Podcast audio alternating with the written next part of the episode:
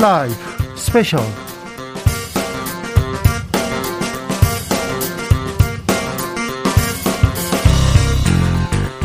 2022년 4월 16일입니다. 토요일입니다. 안녕하십니까. 주진우입니다. 토요일 이 시간은 일주일 동안 가장 중요한 일들 정리해드리는 그런 시간 갖고 있습니다. 시사 일타 강사 박지훈 변호사 모셨습니다. 어서 오세요. 안녕하세요. 박지훈입니다. 다른 일타 강사는 급한 일로 네. 어, 급한 일로 자리를 비웠습니다. 이 방송 영상, 영상으로 만나보실 수 있어요? 네, 지금 바로 유튜브에서 주진우 라이브 검색하시면 영상으로도 만나보실 수가 있습니다. 주진우 라이브 스페셜 본격적으로 시작해 봅니다. 윤석열 정부 일기 내각 인선이 완료됐습니다. 아, 큰 화제를 낳고 있는데요. 정치연구소 수요일 날 장성철, 천하람 두 분과 어, 인선 후기 들어봤습니다. 윤석열 정부 2차 내각 인선안 발표됐습니다. 한동훈 이름이 띕니다. 인사 어떻게 보셨습니까? 저는 만우절인 줄 알았어요 오늘. 아, 그래서 이게 과연 사실 진짜 막 뭐 페이크 뉴스 아니야? 이런 생각이 들 정도로 깜짝 놀랐고 다른 장관들 땡 잡았다. 음. 그렇죠. 인사청문회에서 다 네. 이제 한동훈 법무부 장관 인사청문회에 집중될 거기 때문에 다른 장관들이 상당히 좀 편안한 인사청문회가 될 것 같다라는 생각이 드는데 대통령 당선인께서는 파격이 아니다. 충분한 능력이 된다라고 하셨는데 파격 중에 파격이 아니냐라는 생각이 들고요. 저도 능력 면에서는 한동훈 검사장이 법무부 장관 할 자격이 충분히 있다라는 생각이 드는데 그런데 정치적인 논란을 상당히 불러일으킬 것 같아요. 그렇죠. 민주당이 검수완박 그리고 검찰 개혁을 들고 있어요. 왜 이렇게 얘기했는데 한동훈 딱 나왔어요. 그러니까 저는 어젯밤에 저 윤석열 당선인이 한동훈으로 법무부 장관 시켜라고 갑자기 바꾼 것 같아요.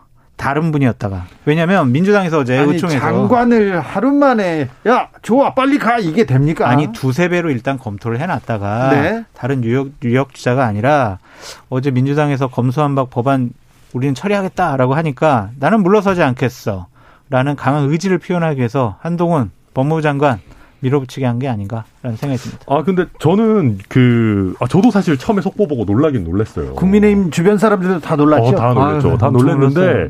일단 아까 말씀하신 것처럼 능력 면에서는 뭐 엄청 대단하신 분이고 민주당도 옛날에는 엄청 뭐 지켜 세웠던 분이니까. 네. 그리고 말씀을 굉장히 잘하시더라고요. 이번에 지명되셔가지고 얘기하는데 아니 여야를 막론하고 2030이 당 대표를 하고 있는 마당인데 내가 뭐 좀 젊고 기수가 낮다라는 게 뭐 큰 문제냐 뭐라고 얘기를 하시는 거 보니까 젊지도 않아요. 네. 네, 그게 젊지도 않죠. 네, 그러다 보니까 저는 뭐 능력 면에서는 그럴 수 있다. 당연히 뭐 그런 카드고 특히나 윤석열 당선인이 본인이 직접 겪어보고 어, 뭐, 자기랑 잘 맞는 거를 아는 사람들 위주로 인사를 하고 있기 때문에 네. 그런 면에서 어찌 보면 뭐 아주 특이한 건 아니다. 다만, 지금 검수완박으로 저희가 극한 대립을 하고 있는 상황에서 한동훈 카드가 나왔다 그러면 민주당의 온건파들이 지금 설 자리가 없어져서 그렇지 않겠습니까? 네. 민주당에 있는 온건한 분들이 신중론을 펼 수가 없는 상황으로 네. 가게 될 거예요. 강대강 극한 대립 강대강 대립으로 갈 가능성은 높아졌다 이렇게 네. 볼수 있습니다. 그런데 인사는 뭐 지역 나이 성별 보지 않겠다 능력만 보겠다고 했는데 능력만 보겠다고 했어요. 공정과 상식만 보겠다고 했는데 장성철 교수 웃기 시작했습니다. 그런데 보세요. 윤석열 친구 권성동 원내대표. 또 다른 친구? 공관위원장. 또 다른 친구? 보건복지부 장관. 장관. 또 다른 선배? 문화체육관광부 장관. 또 다른 선배? 통일부 장관. 또 다른 아니, 권영세 의원은 충분히 역량이 되죠. 아니 역량은 되는데 아니, 선배는 맞잖아요. 아니, 장 교수님 그렇게 얘기하면 그 앞에 얘기한 사람들은 뭐 다 능력이 안 되는 겁니까 지금 권영세만 따로 빼면. 조금 능력 면에서는 어. 의심을 해봐야 분들이 두 분 정도 계시는 것 같아요. 아, 그렇죠. 저는 이번 인사의 문제가 두 분이라고 생각이 들어요. 네. 방금 전에 말씀하셨듯이 정호영 보건복지부 장관 같은 경우에는 암 수술 전문가시거든요. 아주 권위 있는 분이신데 이분을 보건복지부 장관 시킨 것이 과연 적절한 것이냐. 라는 생각할 수밖에 없어요. 그건 아. 인수위 차원에서도 좀 문제라고 생각했는지 아니 복지 분야는 차관을 통해서 보조하면 된다 이런 식의 얘기를 했거든요. 네. 그리고 저는 더 큰 문제는 박보균 문화체육관광부 장관 지명자 후보자. 네. 네. 이분이 과연 문화를 할까, 관광을 할까, 체육을 할까? 정치부 기자만 오래 했어요. 그렇죠. 대기자 출신이고 뭐 부사장 출신인데 과연 왜 이렇게 이런 분을 시켰을까? 좀 아쉬워요. 이용래님께서 싸우지 말고 협치 잘하라고 정치 신인 대통령 뽑아줬더니 시작부터 싸움판 만드는 거 아닌가요? 이런 우려는 좀 있습니다. 네, 그렇죠. 근데 이제 어 근데 윤석열 당선인 같은 경우는 정면 돌파를 하면서 지금까지 올라온 케이스 아니겠습니까? 네. 그러다 보니까 물론 통합을 할 땐 통합을 하고 협치를 할땐 협치를 하겠지만 또 정면 승부를 피하지는 않겠다 이런 캐릭터로 좀 읽혀지고요. 아니 통합을 할 때 협치를 네. 할때 음. 그런 부분은 잘 안 보이고 계속 돌파만 하겠다. 저도 좀 질문할게요. 언제 통합하고 언제 협치했어요? 아 또 하시겠죠 또. 아, 하시겠죠. 예, 예, 그럼 하셔야죠. 네, 하시겠죠. 그래서 근데 우리가 사실 지금 한동훈 검사장과 아까 말씀하신 그 두 분 정도에 초점을 맞춰서 그렇지 나머지 인사들은 대체로 능력 뭐 괜찮고 네. 무난하게 가고 있어서 우리가 그렇죠. 저는 전체적인 내각의 구성으로 보면 물론 뭐 막 획기적이고 막 wow 할 만한 그런 거는 없지만 뭐 네. 괜찮게 가고 있다. 민주당 분들이 이제 뭐 비판을 하면서 아, 인사가 만사고 인사가 메시지인데 주는 메시지가 없다. 감동이 없다. 그런 얘기를 하는데 세상 하늘 아래 뭐 새로운 감동을 줄 만한 분은 없어요. 그래서 제가 봤을 때는 당선인이 믿고 신뢰할 만한 분들, 그 중에서도 좀 능력 있는 분들 위주로 하지 않았느냐. 두 명 빼고. 네, 알겠어요. 두 명이라고 하는데 세 명, 네 명 될 수도 있습니다. 좀 보시죠. 박진영님, 민주당은 안 그랬나요? 586 등용했잖아요. 이런 얘기도 했는데. 주진우 라이브. 네, 각계부처 장관 이름이 불렸는데 한동훈만 보여요? 깜짝 놀랐습니다. 마찬가지입니다. 네. 저 역시 다른 방송 녹음을 좀 하고 있었는데 뭐 이른바 검수완박이라든지 그런 인사 얘기를 하다가 다 취소라고 새로 다 했어요. 그래요? 한동훈 아무도 예상을 못했고요. 네. 저도 뭐 국민의힘이나 민주당 쪽 사람들한테 뭐 연락도 해봤는데 제가 연락해본 바에 따르면 아무도 예상을 못했습니다. 음, 만우절 같은 느낌. 네. 네. 검수완박 민주당이 검찰 개혁에 시동을 거는 것이 너무 늦는 거 아니냐. 이거 뜬금없지 않냐 했는데 네. 한동훈으로. 그렇죠. 사실은 뭐 이제 검수완박 그리고 또 민주당 측에서는 검찰 선진화 이렇게 표현을 합니다. 어쨌든 간에 너무 늦은 거 아니냐. 네. 왜 이제 와서 하느냐. 그리고 어, 좀 준비가 덜 된 거 아니냐 이런 그렇죠. 논란이 사실 있었던 게 예, 사실이고요. 네네. 많은 뭐 민병이라든지 단체에서 반발을 하고 있는 상황인데 그 상황에서 법무부 장관을 한동훈 검사장을 지금 지명한 겁니다. 그렇습니다. 그래서 그 부분이 조금 어, 좀 감춰진 상황이 아닌가 생각이 듭니다. 정치는 갈등을 이렇게 조정하고 해소하는 그런 역할을 해야 되는데 갈등의 불씨를 좀 키운 것 아니냐, 극단적인 대치로 가는 것 아니냐 그런 그렇죠. 인사가 메시지거든요. 어떤 사람을 뽑느냐, 그 사람이 뭐 그 사람이 뽑을 때 무슨 의미를 두느냐 이게 중요합니다. 그래서 할당이라는 건 이제 윤석열 당선이 안 한다고 하지만 뭐 예컨대 여성 또 청년 호남 호남 이거는 사실 그게 뭐 공정하고 뭘 떠나가지고 그런 메시지 같은 측면이 있는 거거든요. 네, 왜냐하면 그 자리에 사람이 꼭 한 명 있는 게 아닙니다. 몇 배수를 뽑아두고 그것을 사람을 이게 올리고 올리고 합니다. 능력만 세 배수, 네 배수입니다. 그렇죠. 사실은. 능력만 본다고 했는데 법무부 장관도 이미 한 다섯 명 이상 네. 정도가 네. 후보자가 거론이 됐었거든요. 능력만 본다고 했는데 그러면 호남은 여성은 청년은 능력이 없다는 것인지 그리고 안철수 주변 사람들은 능력이 하나도 없다는 것인지 음. 참, 에, 네, 좀, 좀 곰곰이 곱씹어봐야 될 되는 대목입니다. 그런데 한동훈이 네. 아, 던지는 메시지. my way. 나는 내 갈 길 간다. 내 멋. 음, 아, 네. 뭐, 그, 일단은 그 메시지, 인사 메시지라고 했잖아요. 윤석열 당선인의 메시지는 사실은 뭐 이렇게 얘기를 하더라고요. 능력으로 봤을 때 또 global standard 봤을 때 법무 행정의 최고 적임자다. 본인은 그렇게 생각할 수 있습니다. 영어로 유창하게 하고 global standard. 그렇게 생각할 수 있지만 그 메시지라는 거는 해석의 영역도 있는 거거든요. 한동훈이라는 사람의 어떤 이미지라든지 민주당 사람들이 느끼는 것이라든지 국민들이 느끼는 것이라든지 결국은 강대강이다. 나의 길을 갈, 갈 것이다. 라는 거로 미쳐질 수밖에 없는 상황이에요. 그렇죠. 네. 아, 사실 너희들이 그렇게 정치를 잘했니? 어, 나는 정치 잘 몰라. 그런데 사람으로 보여줄게 이런 메시지 그래서 뭐 냈는데. 제가 봤을 때는 이번에 지금 정치연구소에서 그런 두 분 다 뭐 국민의힘 쪽 사람들이라고 네, 국민의힘 쪽 사람들이 그런데도 컨설팅했어요. 놀랐 놀랐던 것 같아. 요 국민의힘 역시 제가 네. 봤을 때는 많이 당황을 했지 않았을까 생각이 네. 듭니다. 국민의힘 얘기도 잘 안 듣는다고 합니다. 인수위 쪽에서 네. 인수위는 또 인수위하고 또 어, 저기 당선인 비서실하고 따로 움직인다고 합니다. 네. 이 부분에 대해서는 나중에 저희가 종합적으로 분석해 드리겠습니다. 그리고 또 다른 후보자로 주목을 받고 있는 분은 정호영 보건복지부 후보자. 이분은 당선인 친구인데 자, 이것도 능력을 뭐 보고 뽑았다고 하는데 일단은 40년 지기 이 부분 뭐 그건 넘어간다고 하더라도 능력도 물음표가 있지만 넘어간다고 하더라도 나머지가 너무 큰 것들이 많은 것 같아요. 네.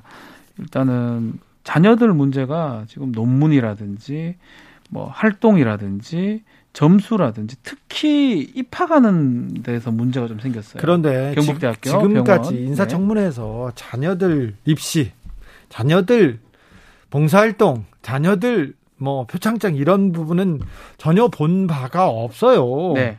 본 바가 없으나 그런데 사람들은 자연스럽게 그렇죠. 정호영 후보자를 보면서 조국을 떠올리게 됩니다. 조국 시즌 2 아니냐라고 얘기를 하고 있고요. 조국 조국 전 장관에 비해서 곱하기 몇 배라고 보는 게 맞지 않나 생각도 들어요. 네. 왜냐하면 경북대학교 병원의 원장입니다. 고위 인사가 경북대학교에 특별 전형으로 자녀들이 편입학을 합니다.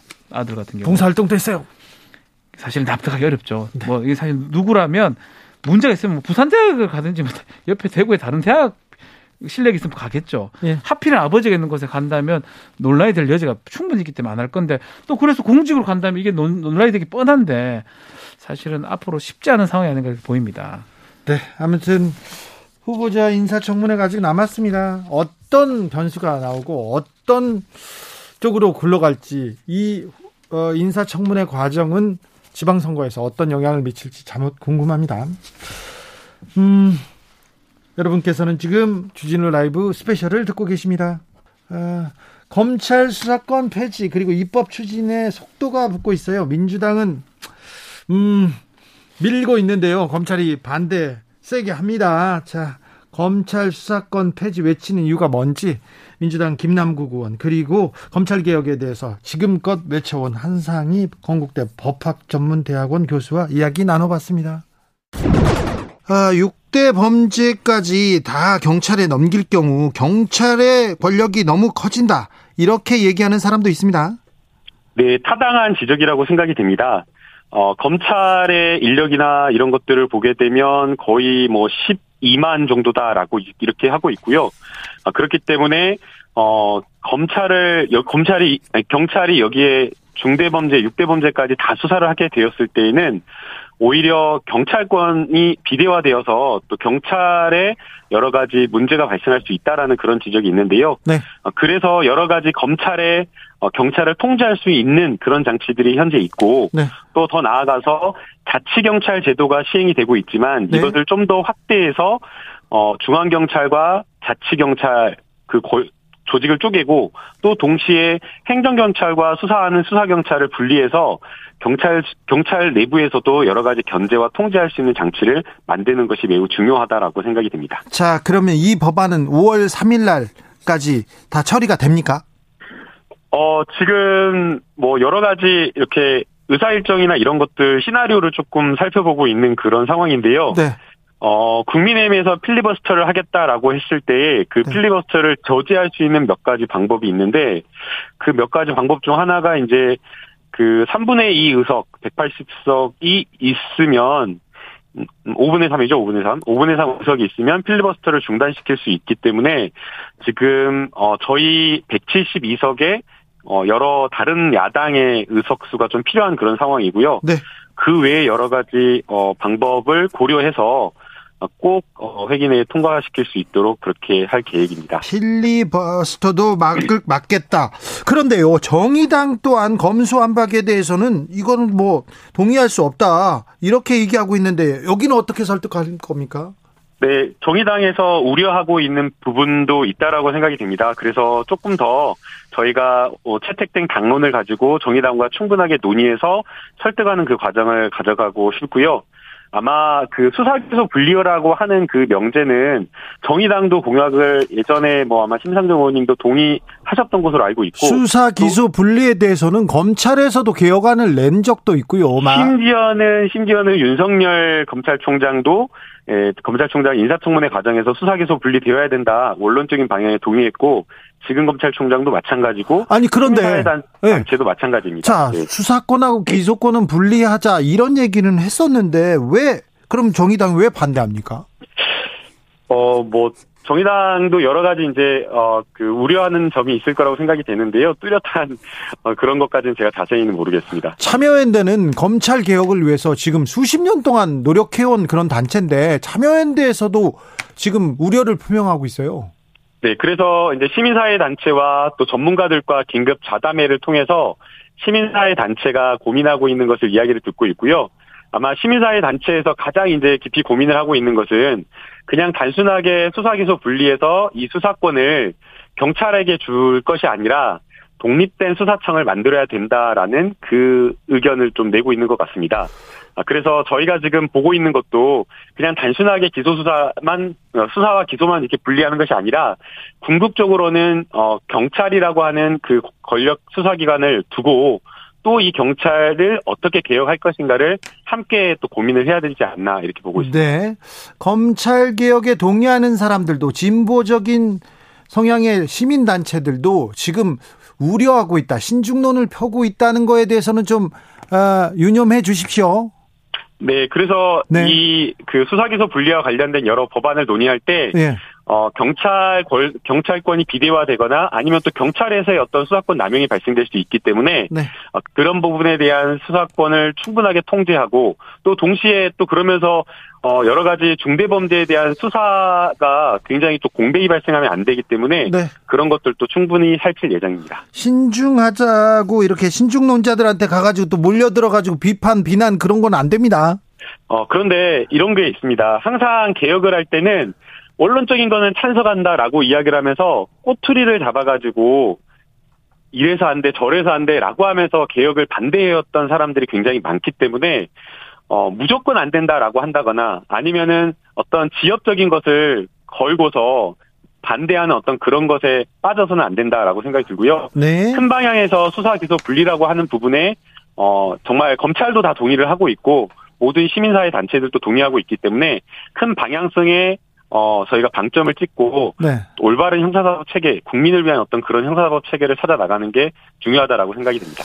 마이클 제이님께서 어떠한 업무를 분리하는 것도 좋은데요. 우리나라 공기관들 너무 업무 연계성이 떨어지는 게 문제라고 봅니다. 이런 지적도 있습니다. 그런데요, 검찰에서 집단 반발하고 있습니다. 이게 단체 행동에 대해서는 전 좀 우려하는 편인데 지금 어, 김호수 검찰총장도 직을 걸겠다 이런 얘기까지 하면서 계속 나옵니다. 텔레비전에 계속 나옵니다. 오히려 어, 우선은 오히려 그런 어떤 검찰의 집단 행동을 하는 집단 항명하는 태도를 보고 많은 국민들이 이러니까 검찰 개혁을 해야 된다라는 말씀을 많이 해주십니다. 예. 뭐 다들 기억하실지 모르겠지만 몇 년 전에 대법원에 선고가 있었는데요. 전교조 교사가 세월호와 관련되어서 시국 선언에 참여했다라는 이유로 유죄 판결을 받았습니다. 네. 교사들이 세월호와 관련되어서 어, 시국선언 그때 모든 그 아픔과 슬픔에 대해서 어, 비판을 정부 비판을 한 것에 대해서 유죄 판결을 받았는데 검찰은 자기들의 이익과 이해와 관련되어 있다라고 볼 수 있는 그런 어떤 검찰 개혁안에 대해서 이렇게 집단 행동을 하는 것은 어, 공무원으로서 국가공무원법에 명백히 반하는 것이 아닌가라는 생각이 들고요. 네. 너무 오만한 태도다라는 생각이 듭니다. 네. 어, 그래서 일단은 이런 어떤 내용적 이런 것들이 어, 좀 부적절하다라고 보이고요. 내용적으로 살펴보더라도 여러 가지 우려할 만한 것을 뭐 수사 중대범죄 수사와 관련된 공백이 우려된다 이런 이야기를 하고 있지만 네. 6대 범죄와 관련된 수사를 이미 지금도 경찰이 하고 있습니다. 그런데 네. 6대 범죄와 관련된 수사력이나 이런 것들이 월등히 검찰이 잘한다. 검찰만 할 수 있다라는 이런 어떤 잘못된 전제로부터 출발하는 것이 하는 것이 좀 문제가 있다라고 보이고요. 네. 여러 가지 어떤 제도나 이런 부분에 의견이 있다라고 한다면 국회를 통해서 대검찰청과 법무부를 통해서 국회에 의견을 제출하는 절차가 있기 때문에 그런 어떤 절차를 따라서 의견을 제시하는 게 합리적이지 않을까 생각이 됩니다. 그런데 지금 민주당에서 자 검찰 수사 기소 분리하자 네. 검수완박 가자고 얘기합니다. 근데, 근데 예. 왜 검찰도 반대하고 국민의힘도 반대하고 인수위도 반대합니다? 예. 예.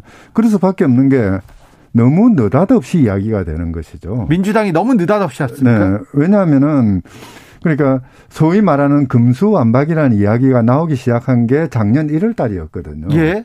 그리고 그 전에 검경 수사권 조정이 이루어졌었고 예, 2차 예. 조정이 있었고요. 네. 이제 그 과정에서 법무부 검찰의 어떤 그 갈등도 있었고 뭐 여러 가지 논의들이 있었는데 그게 그이 논의들을 구체화시키고 어떻게 하면은 우리의 형사사법 체계를 보다 그 건전한 민주적인 그리고 합법적인 모습으로 바꿔 나갈 것인가 이런 논의를 하기는 하는 그런 과정이 갑자기 중단되었었죠. 중단됐습니까? 예. 네.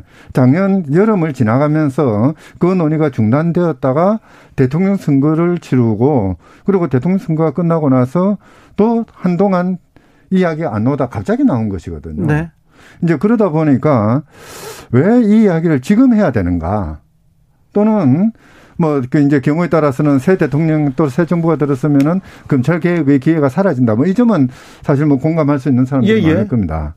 그런데 그렇다고 해서 지금 당장 뭔가를 결론을 먼저 내리고 뭐 개문 발차 이야기를 하는데요. 예. 마치 의사가 그 환자 배 속에 뭐 종양이 들었다는 이유로 배부터 먼저 갈라놓고 네. 그 다음에 한번 훑어보자 하는 식으로 이렇게 그 개혁 논의를 진전하게 되면은 사실 우리가 겪어야 되는 시행착오의 그 아픔이 너무나 많을 것 같은 그런 느낌이 드는 거죠. 교수님, 네. 수많은 학자들이나 수많은 네. 분들이 수사권하고 기소권하고 분리하자고 했어요. 네. 근데 방향이 거기라면 목표가 네. 그거라면 좀 급하게라도 가는 게 낫지 않습니까? 문제는 이게 그냥 일반적인 개혁 과제가 아니라 형사사법 체계거든요. 네.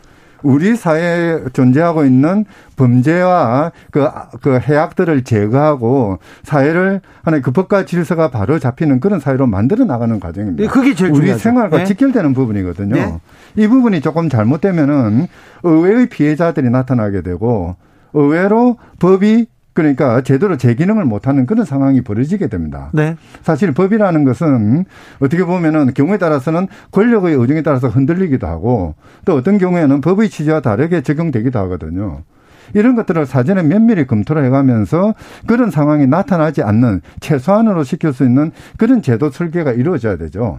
그리고 이 제도 설계의 가장 중요한 것은 국민들의 합의거든요. 네. 국민들이 신뢰하지 않는 법이라는 것은 그거는 법이 아닙니다, 이미. 그 법체계도 마찬가지고 법을 집행하는 기관도 마찬가지고요. 우리가 검찰공화국이라고 이야기를 하지만은 실제 검찰 권력이 광대한 측면도 있지만은 그 강한 검찰 권력에 대해서 국민들이 이미 불신을 하고 있다는 여기에 검찰공화국의 문제점이 쌓여 있는 거거든요. 그렇죠. 네. 검찰에 대한 신뢰가 지금 떨어져 있다. 네. 검찰을 믿지 못하겠다. 이게 지금 이 지금 네. 검찰 개혁의 목소리가 나오는 그렇죠. 핵심 아닙니까? 네. 저 검찰 못 믿겠어. 네. 그래서 수사와 기소를 좀 분리하거나 힘을 빼야 돼. 네. 그래서 공수처도 필요해. 이 얘기를 했잖아요. 네. 했는데 문제는 그 검찰이 못 믿겠다라고 이야기하면서 검찰로부터 이제 뭔가를 떼온단 말이에요. 예? 이게 수사권입니다. 직접 수사권. 네. 그걸 떼와 가지고 그러면 그것을 어디다 줄 것이냐. 이 문제가 예. 고민을 해야 되는 그렇죠. 거거든요. 그러면 이제 이 그 검찰로부터 빼앗은 권력을 경찰에 줄 것인지 중수청에 줄 것인지 그렇지 않으면 공수청에 줄 것인지 안 그러면 누구 이야기처럼 정발시킬 것인지 이런 부분들은 그렇게 만만하게 결정할 수 있는 사안이 아니죠. 그러면 네. 지금 검찰 개혁 네. 어디로 가야 됩니까? 사실 그 부분은 참 그 어려운 부분인데요. 사실 검찰의 경우에는 그러니까 이 직접 수사권에 대해서 조정은 필요합니다. 예. 그리고 이 직접 수사권을 좀 그 완화시키고 경우에 따라서는 그 직접 수사권을 그러니까 뭐 사실 그 뭡니까 그 참여연대와 같은 데서는 그러니까 국가수사본부 그 국가수사청을 만들자고 주장해 왔거든요. 예. 이제 그런 그 중립적이고 그 객관적인 그런 기관에다가 맡기는 그런 방법도 있기도 있죠. 네. 다만 이제 문제는 그 과정에서 이제 세부적으로 손을 봐야 되는 지점들 이런 지점들은 아직 논의가 전혀 안 돼 있거든요. 네. 그러니까 형사소송법은 어떻게 개정을 해야 되고 검찰로부터 직접 수사권을 빼앗아 오기 위해서는요. 또는 뭐 중수청이나 국가수사청이나 또는 자치경찰 이런 부분에 대해서는 어떤 권한 배분이 일어나야 될 것이고 네. 수사 절차는 어떻게 규정할 것인가. 네. 이 부분들을 그러니까 지금 어떻게 보면은 처음부터 다시 시작해야 되는 상황이기도 합니다. 교수님 큰 네. 제도를 만들고 네. 일단 제도를 만들고 조금 보완해 가는 과정이 뒤따라가면 안 됩니까? 그게 큰 제도가 형사소송법이고 그렇죠. 큰 제도가 예를 들어서 검찰청법이나 또는 중수청법이거든요. 네. 그러니까 검찰로부터 빼앗아 온다는 게 중요한 게 아니라 네.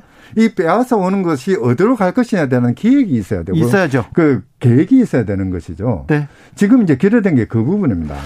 하이드님께서 너무 네. 급하다는 정의당과 민변의 주장은 검찰개혁 논의의 역사를 생각해 보면 동의할 수가 없어요. 이렇게 얘기하는 분들 아니 있습니다. 그동안 30년 동안 논의했던 건 뭐냐면 검찰 권력을 통제해야 되고 줄여야 된다는 이야기였습니다. 네. 그리고 그 줄이는 방법으로 수사기관과 그 이제 기소기관을 분리하자 이 논의였는데요. 네. 이 논의는 이의를 제기하는 사람이 없죠. 예. 문제는 이것을 분리시킬 때 어떤 방식으로 할 것이냐. 예. 형사소송법은 어떻게 만들어 나가야 되고 또 수사절차법을 새로 만들어야 되는지 아닌지. 예. 그리고 전체로서 국가의 수사의 총량은 어떻게 줄여 나가야 될 것인지 이런 것들이 큰 그림이거든요. 네. 그 큰 그림이 그려져야 답이 나오는 거죠. 주진우 라이브. 검찰 수사권 기소권 분리 이렇게 외치는데요. 이게 어제 오늘 이야기가 아닙니다. 20년 넘게 계속 들었던 내용입니다. 네. 저 사회부 기자 시절 처음 시작할 때도 이 얘기 계속 나왔었는데 이번에는 조금 다릅니다. 국민의힘에서 네. 어, 검수한바 계속 외쳐라. 외치면 우린 땡큐다. 어, 선거에서 분명히 민주당이 필패할 걸 이런 얘기도 합니다. 글쎄 땡큐면 그렇게 얘기 안 할 건데 thank you 같지가 않아요. 제가 봤을 때는 만약에 지방선거에 유리하다면 어, 계속 얘기하게 놔둘 건데 네. 여론전을 되게 크게 모양 끌고 가는 모양새거든요. 왜 그러냐 하면 사실 여론전 말고 할 수 있는 게 없는 것 같아요. 국회 다수를 민주당이 점하고 있고 민주당의 목표는 딱 하나입니다. 다음 정부 들어서기 전에 이거 통과시켜서 시행하고 뭐 다 하겠다라는 거예요. 유예는 두, 두긴 네. 하겠지만 그거에 대해서 어, 국민의힘에서 뾰족히 할 수 있는 방법들이 없다 보니까 여론전을 끌어가는데 말은 사실 thank you를 하지만 실제로는 thank you는 아니지 않을까 생각이 듭니다. 검수완박이라는 이 단어가 주는 힘 때문에 예.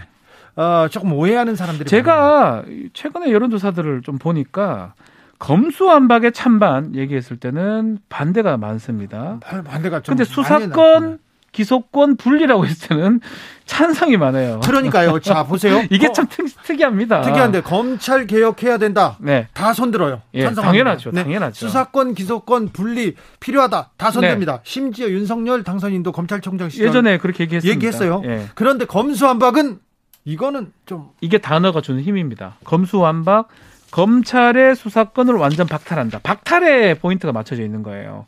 박탈이라는 건 있던 거를 뺏어간다는 의미가 있기 때문에 이 사람들이 느끼는 어떤 어떤 그런 이미지가 있는 것 같고요. 그러다 보니까 검수완박으로 표현했을 때는 상당히 부정적인 느낌이 좀 많이 들고 여론에도 그게 반영되는 것 같은데 그렇습니다. 실제로 약간의 차이는 있지만 검수완박이나 수사기소권 분리나 또 검찰의 선진화, 검찰의 개혁, 검찰의 국제 표준화 대부분 같은 내용이고요. 그런데요. 네. 음, 이, 그, 지지자들, 민주당 지지자들은 검수완박이든 검찰 개혁에 대든 소리를 지르고 있고 뭐 결집하는 게 보입니다. 네. 그런데 중도층은 중도층은 이 부분을 이해하지 못한 것 같아요. 한상희 교수는 네. 20년 넘게 제일 앞줄에서 그렇죠. 검찰 네. 개혁을 네. 외치던 사람이에요. 네. 거기에서도 민주당 지금 속도 조절해라. 그리고 어 좀 논의가 필요하다 이런 얘기 하지 않습니까? 그 부분은 충분히 얘기할 거리가 있는 거라고 보입니다. 왜냐하면 사실은 6대 범죄 조정했던 게 1년 채 안 돼요. 네. 저희도 뭐 실무 일을 하고 있지만 제도라는 게 이렇게 1년에 한 번씩 바꾸는 건 말이 안 되는 거거든요. 네. 그래서 아마 한상희 교수님이 그 불안감에서 이렇게 빨리 추진한 게 맞냐. 그리고 일부 사회단체, 뭐 민변도 그렇고 참여연대도 그렇고 그런 문제점을 지금 제기하고 있는 그렇죠. 겁니다. 그런데 또 한편으로는 민주당 입장에서는 이 마지막이라고 보는 것 같아요. 5년을 기다릴 수 있고 개혁이라는 것 자체는 시기상초라는 건데 지금 검찰총장 출신 대통령이 지금 되는 상황에서 과연 이 개혁 법안이 통과 가능할지 아마 미지수라고 생각하기 때문에 지금 하려고 하는 것 같고요. 그러다 보니까 중도층에서는 약간 반대하는 세력까지 있지 않을까 이렇게 보입니다. 중도층에서 반대하는 세력이 있으면 선거는 어떻게 됩니까? 선거에는 어떤 영향을? 자, 선거에 그래서 이제 국민의 입장에서 선거에 나쁠 나쁠 것이 땡큐다고 하는데 한동훈 검사장 임명이 돼 버렸어요. 그게 변수예요. 이게 이게 우리가 이런 말이 뭐 방송에 조금 맞지는 않는데 상계가 된다고 하고 법적으로 상쇄 이거 하나가 하나가 상쇄가 돼버리기 때문에 네. 민주당 입장에서는 추진하는데 큰 부담은 없을 것 같아요. 지금 있는 상황이라면 한동훈이 나와서 이 검찰 개혁은 어떻게 굴러갈지 네 지켜보시죠. 자 이번 주 한 주 잘 정리해봤습니다. 다음 주는 어떤 뉴스가 어떤 자, 뉴스가 신문을 장식할까요? 자 유동규 씨 구속 기간이 지금 만료를 앞두고 있는데 구속 영장이 6개월 지나면 새로 청구를 해야 됩니다. 네. 추가 추가 영장 신문이 18일 날 예정이 돼 있고요. 대장동 수사나 재판은 그렇죠. 굴러가고 있습니다. 혹시나 이 사람이 풀려난다 그러면 또 새롭게 전개될 가능성도 있습니다. 그리고 검찰 집단 반발 이어갑니다. 네. 전국 평검사회가 19일 날 열립니다. 두 가지를 우리가 주목하고 봐야 될 것 같습니다. 그래요? 다 좋아요. 네. 검찰이 어떤 의견 내는 것도 좋은데 뭐 지검장들, 고검장들, 총장 나오고 또 평검사까지 이렇게 단체적으로 집단적으로 움직이는 거에 대해서는 굉장히 저는 어 반대하고 사실은 반대하고 비판하는 목소리 내야 된다고 생각합니다. 왜 그렇죠. 그러냐면은 권력기관 사람들이에요. 그렇죠. 칼을 휘두르는 사람들이 집단적으로 야 니네 이런 식으로 할 경우 우리 가만 안 두겠어. 그렇죠. 만약에 경찰이 국정원에서 했다고 생각해 보세요. 순경, 순경, 총경, 경찰서장, 그 다음에 경찰청장이 나와가지고 이런 식으로 하면 안 된다고 얘기했다고 생각합니다. 대통령 면담하자부터요. 불법적 소요소가 있어 보입니다. 그렇게 된다 했을 네. 때. 네. 집단 행동 사실은 공무원들 집단 행동 불법 요소가 있어요. 알겠습니다. 검사님들의 충정 알겠어요. 잘 알지는 못하겠지만 또 뺏기기 알겠어. 좋아하는 사람 없어요. 뺏기는 거 좋아하는 사람 누가 마음도 있습니까? 알, 알아요. 그리고 계속 이해합니다. 검찰이 예. 가진 권한이 조금 조금씩 조금씩 그, 속상하죠. 네, 뺏기는 거에 대해서 그 허탈감이 있을 네. 수 있으나 이래 집단 행동은 자제해 주시기 바랍니다. 국민으로서 부탁드립니다. 자, 박지훈 변호사 오늘도 감사했습니다. 네, 감사합니다. 여러분께서는 지금 주진우 라이브 스페셜을 듣고 계십니다.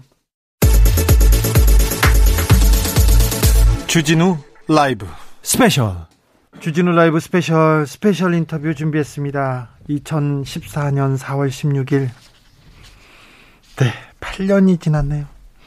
8년 동안 우리 사회는 좀 더 나아졌을까요? 안전해졌을까요? 유가족들은 이 8년의 시간 어떻게 보냈을까요? 2학년 8반 장준영 군의 아버지죠. 장훈 416 안전사회연구소 소장님 모셨습니다. 안녕하세요. 네, 안녕하세요. 아버지 건강은 어떠세요? 그냥 견디며 살고 있어요. 아니, 하루 이틀 견디지, 지금. 맨날 견디. 이게 지금 8년이네요. 음, 문재인 정부 들어서서 네. 좀 좋아질 줄 알았는데, 네. 음, 좋아졌다고 해야 되나요? 이게 네. 그렇지가 않네요. 촛불이 대통령을 탄핵하고 새 정부를 탄생시켰습니다. 다른 건 몰라도 네. 세월호 아이들이 왜 죽었는지 그리고 왜 구조하지 않았는지 그때 국가는 무엇을 했는지 그걸 알, 밝히라고 그렇게 촛불을 들었지 않습니까? 아, 이 정부가 열심히 했다고 자기들은 자평하는데 네. 저희가 보기에는 뭐 오히려 박근혜 정부 때가 더 저는 더 나아요. 아 왜요? 싸울 수가 있잖아. 아 대놓고 싸우잖아. 목소리라도 높여서 음. 박근혜 정부 때는 그 감추려고 그러니까. 그때 감추고 묻고 그 진실을 가려서 지금 진상규명이 어려운 거 아닙니까? 초기에 좀 초기에 의지를 갖고 네. 그러니까 뭐 당시에 소수 야당이었던 민주당이라도 나서서 네. 좀 노력을 좀 더 했었으면 이렇게까지 꼬이지는 않았을 텐데 하는 그때 노력 있어요. 부족했어요 사실. 그때 정치권의 노력 네. 진짜 부족했어요. 네. 그런 게 좀 아쉽죠. 외롭고 힘들었죠. 아, 박근혜 대통령 사면 소식 듣고 어떤 생각 들던가요? 미쳤다고 생각했어요. 왜요? 아니 딴 사람은 내가 이해를 해도 박근혜는 사면하면 안 되지. 이 정부에서 그것도 네. 문재인 정부에서 네. 차라리 뭐 정권이 넘어가고 뭐 윤석열 정부에서 박근혜를 사면한다 그러면 네. 뭐 조금 이해라도 돼요. 왜냐면 같은 예. 뭐 초록이 동색이니까. 예. 근데 탄핵시키고 새로 생긴 정부, 박, 문재인 정부에서 박근혜를 사면한다? 이거는 정말 어불성설이죠. 말도 안 되는 일이에요, 이거는. 어, 다른 유가족 분들도 사면 소식을 듣고 비슷한 생각이었습니까? 분노를 넘어서 정말 배신감 이런 것까지 느꼈죠. 아 그래요? 딴 사람은 몰라도 네. 박근혜만큼은 이 정부에서 사면하면 안 됐죠. 네. 아, 아직까지 세월호 참사 원인 규명이 되지 않았어요. 어, 문재인 정부 들어서 처음에 사회적 어, 참사 특별조사위원회가 꾸려지고요. 거기에서 네. 성과도 냈고 그리고 검찰 수사도 막 진행됐는데 음. 어떻게 됐습니까? 용두삼이죠. 그래요. 용두삼이고 열심히 하겠다고 했는데 저도 말은 열심히 한다고 해요. 성과를 낼 수 있는 방법을 찾아야죠. 네. 성과를 낼 수 있는 방법을 좀 잘못 찾은 것 같아요. 그래요? 뭐냐면 문재인 정부에서 열심히 하겠다 해놓고 사, 사참위를 앞세웠단 말이에요. 예. 그리고 뒤에 숨어버렸어요. 네. 이렇게 하면 안 돼요. 왜냐하면 행정부 행정 권력이 조사를 하고 있는 그 조사위원회를 좀 적극적으로 support를 해줘야 되는데 그렇죠. 그런 게 좀 부족했다는 거죠. 왜냐하면 군 기록이라든지 뭐 국정원 기록, 그 다음에 뭐 법으로 막혀 있지만 그래도 뭐 대통령 기록물이라든지 네. 이런 거에 대해서 적극적으로 전향적으로 좀 어, 도와줄 생각을 도와줘야죠. 공개해야죠.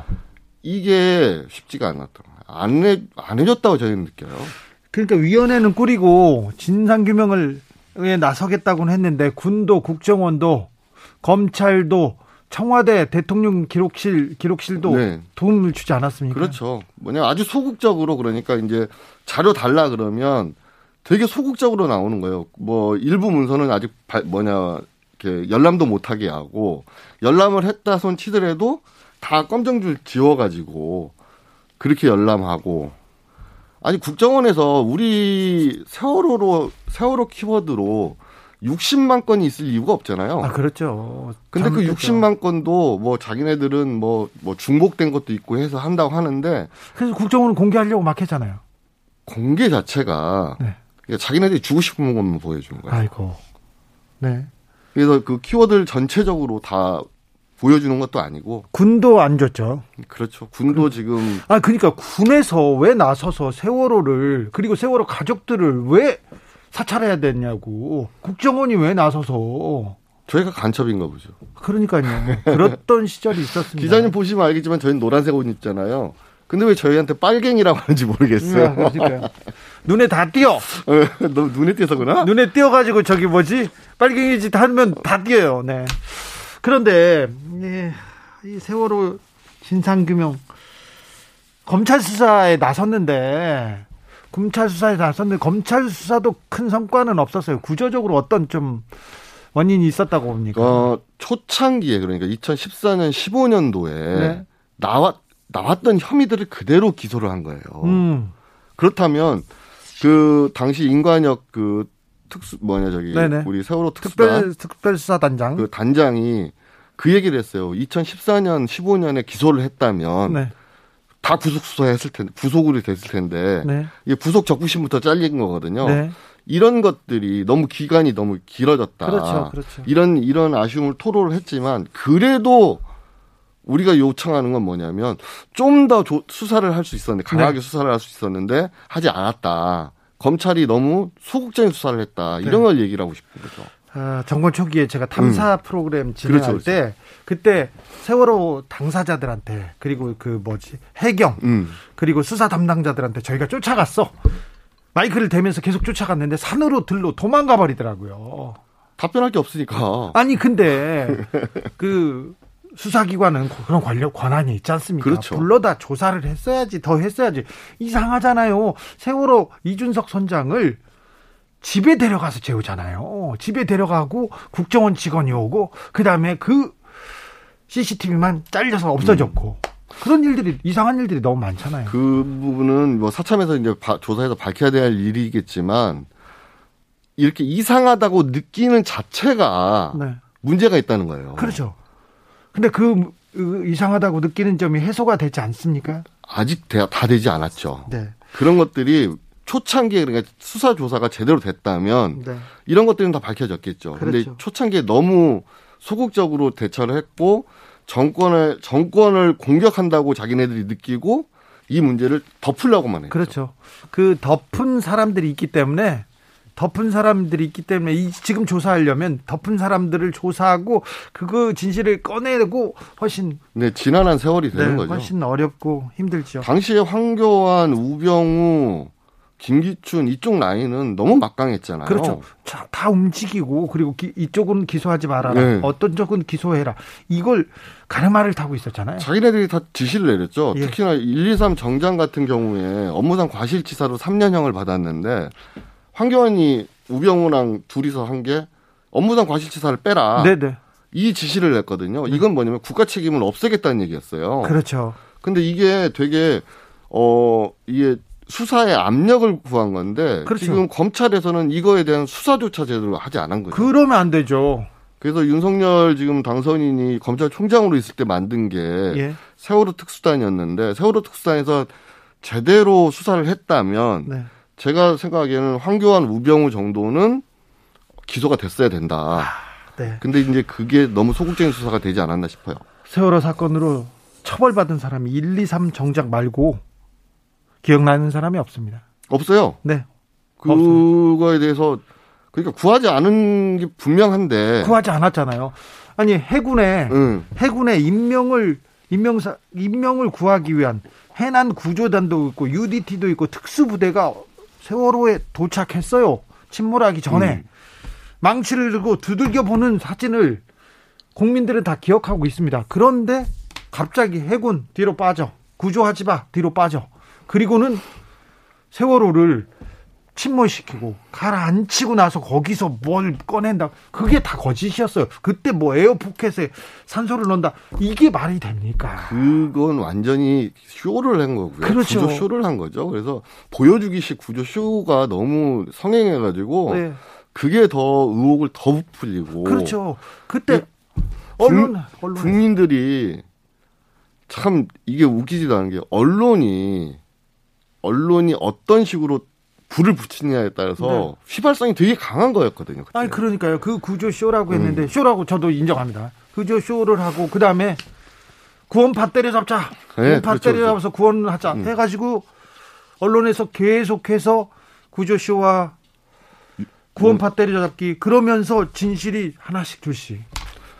지금 어 침몰 원인 중에 제일 중요한 것들이 지금 묻혀지는 느낌이어서 좀 말씀드리자면 당시에 법전 법, 법원에서 과적 고박 불량 불법 중개축으로 인한 보건력 약화가 네.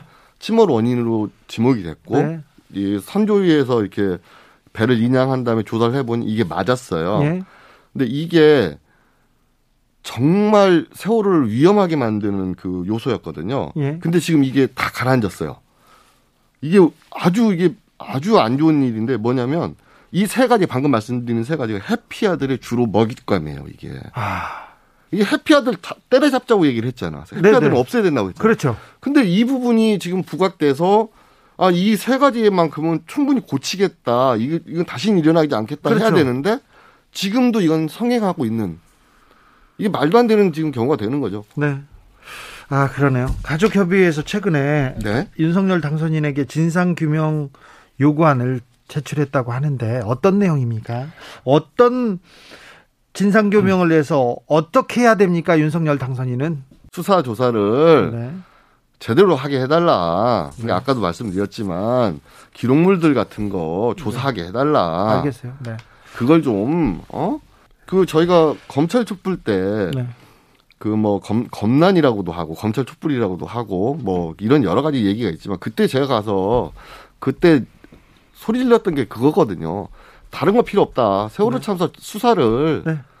그거고 똑같이만 해달라. 조국 수사만큼만 해달라. 네, 네. 그만큼만 해달라. 그러면 우리 여한 없이 우리도 어 받아들일 수 있다. 근데 당신들 지금 수사하지 않고 있지 않느냐. 네.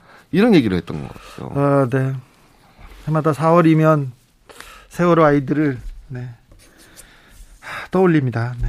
기억하지 않을 수 없는데 예전에는 광화문에 음. 기억 공간이 있어서 지나가다가 아이들을 그렇죠. 만나기도 하고 또 기억하고 약속한 사람들끼리 이렇게 연대하고 그랬는데 음. 지금은 추모 공간이 안산으로 갔잖아요. 추모 공간 자체가 그 광화문에 있던 거는 안산으로 옮겼고요. 서울시 의회 앞에 네. 조그만하게 그 미니 사이즈로 하나 만들어 놨어요. 네.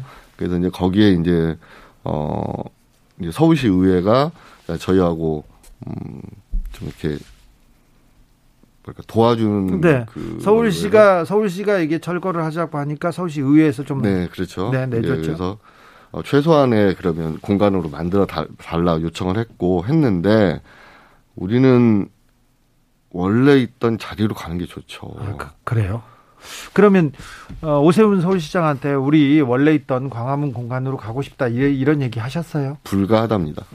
불가요? 네. 왜요? 거기는 뭘 세울 수 없는 자리고 어, 공원이래요. 광장에는 뭘 안 못 세운대요. 아니 그 전에도 세웠잖아요. 광장에 그, 동상도 세우고 막 세우잖아요. 근데 이제 그걸 가건물이라도 네. 뭐할 수 없다고 불가하다고 그러니까 오세훈 시장의 직접적인 이야기는 아니고 서울시 공무원들의 이야기예요. 네, 그렇습니까? 네, 말도 안 되는 거죠, 솔직히. 네. 가족들은 잘 계세요? 가족들 건강은 어떠신지요? 아, 그때, 아, 8년 전에, 7년 전에 광장에서 만났을 때, 아우, 몸좀 챙기셔야지, 이제 가셔야죠. 그러니까 집에 가면 아이들이 더 생각나고 미안해서 음. 못 가겠어. 나는 여기가 편해 얘기하는데 그 말이 그렇게 가슴이 아프더라고요. 저희 가족들은 몸이 아픈 걸 차라리 낫다고 생각을 해요. 왜냐하면, 어, 몸 아파도 또 치료를 잘 안 해요. 네. 왜냐하면 아이들한테 미안해. 내 몸 편하지 않은 게. 그게 좀 강하죠. 그래서 가족들이 저도 걱정입니다. 가족들이 좀 몸 좀 챙겨야 되는데 네. 아무도 챙길 생각을 안 하니까. 아이고. 아유, 아이고. 그렇죠 뭐. 네.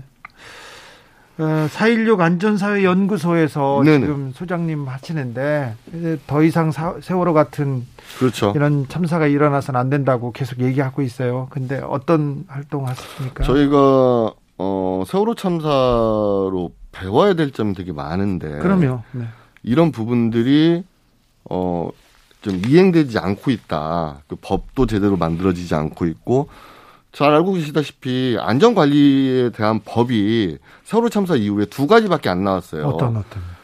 그 김용구윤법이라고 하는 네, 네. 산업안전법 네. 하나하고 그다음에 중대재해처벌법이 나왔는데 네.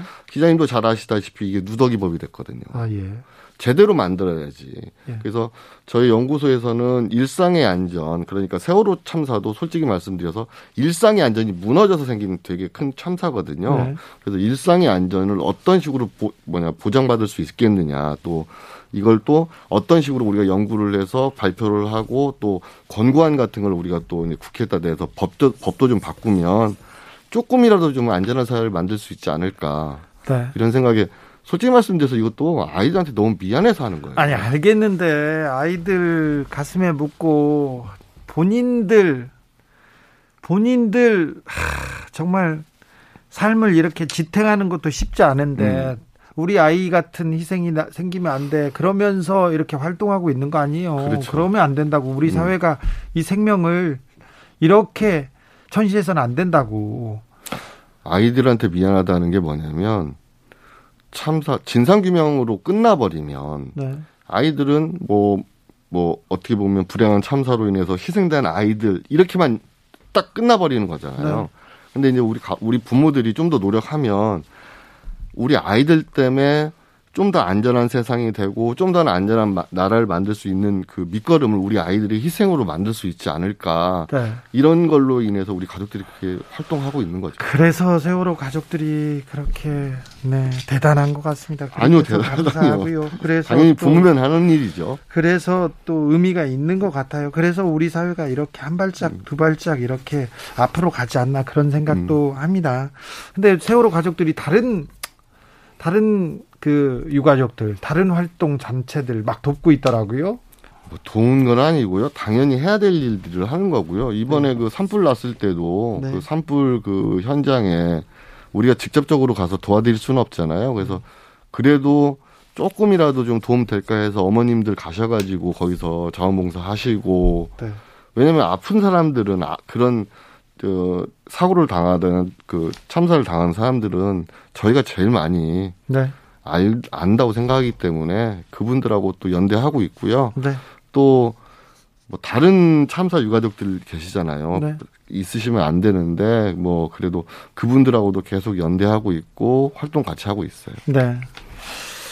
4월입니다. 우리가 세월호를 기억해야 할 이유가 분명히 있습니다. 그런데 야 8년 동안 다 했다. 진상규모 할 만큼 했다. 이제 음. 그만해라. 이런 사람들이 있는데 그분들한테 한마디 해 주십시오.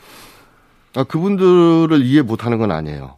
아 그래요. 아픈 건 사람들이 그러더라고요. 너무 슬픔을 피해 버린다고. 네네. 그 피하는 마음을 모르는 건 아닌데 네.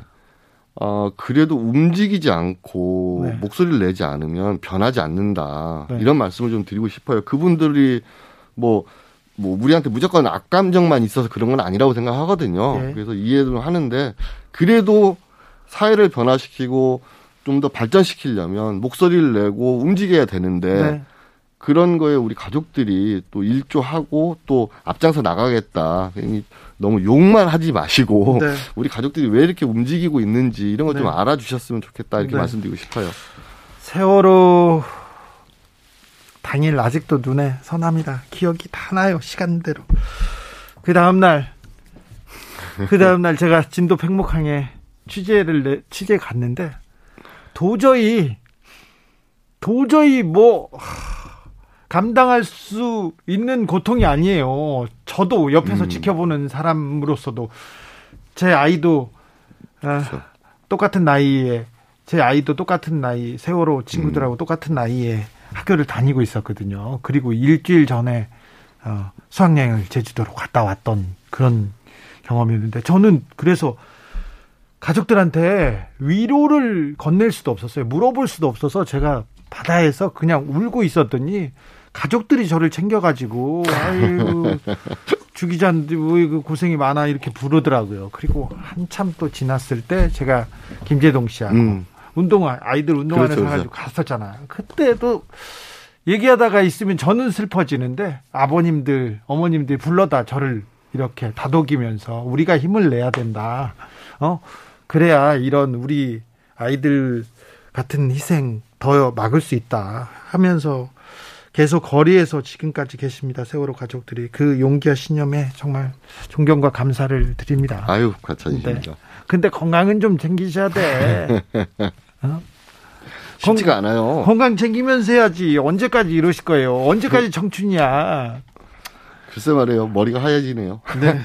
네. 아무튼 건강하시고요. 네. 세월호 네.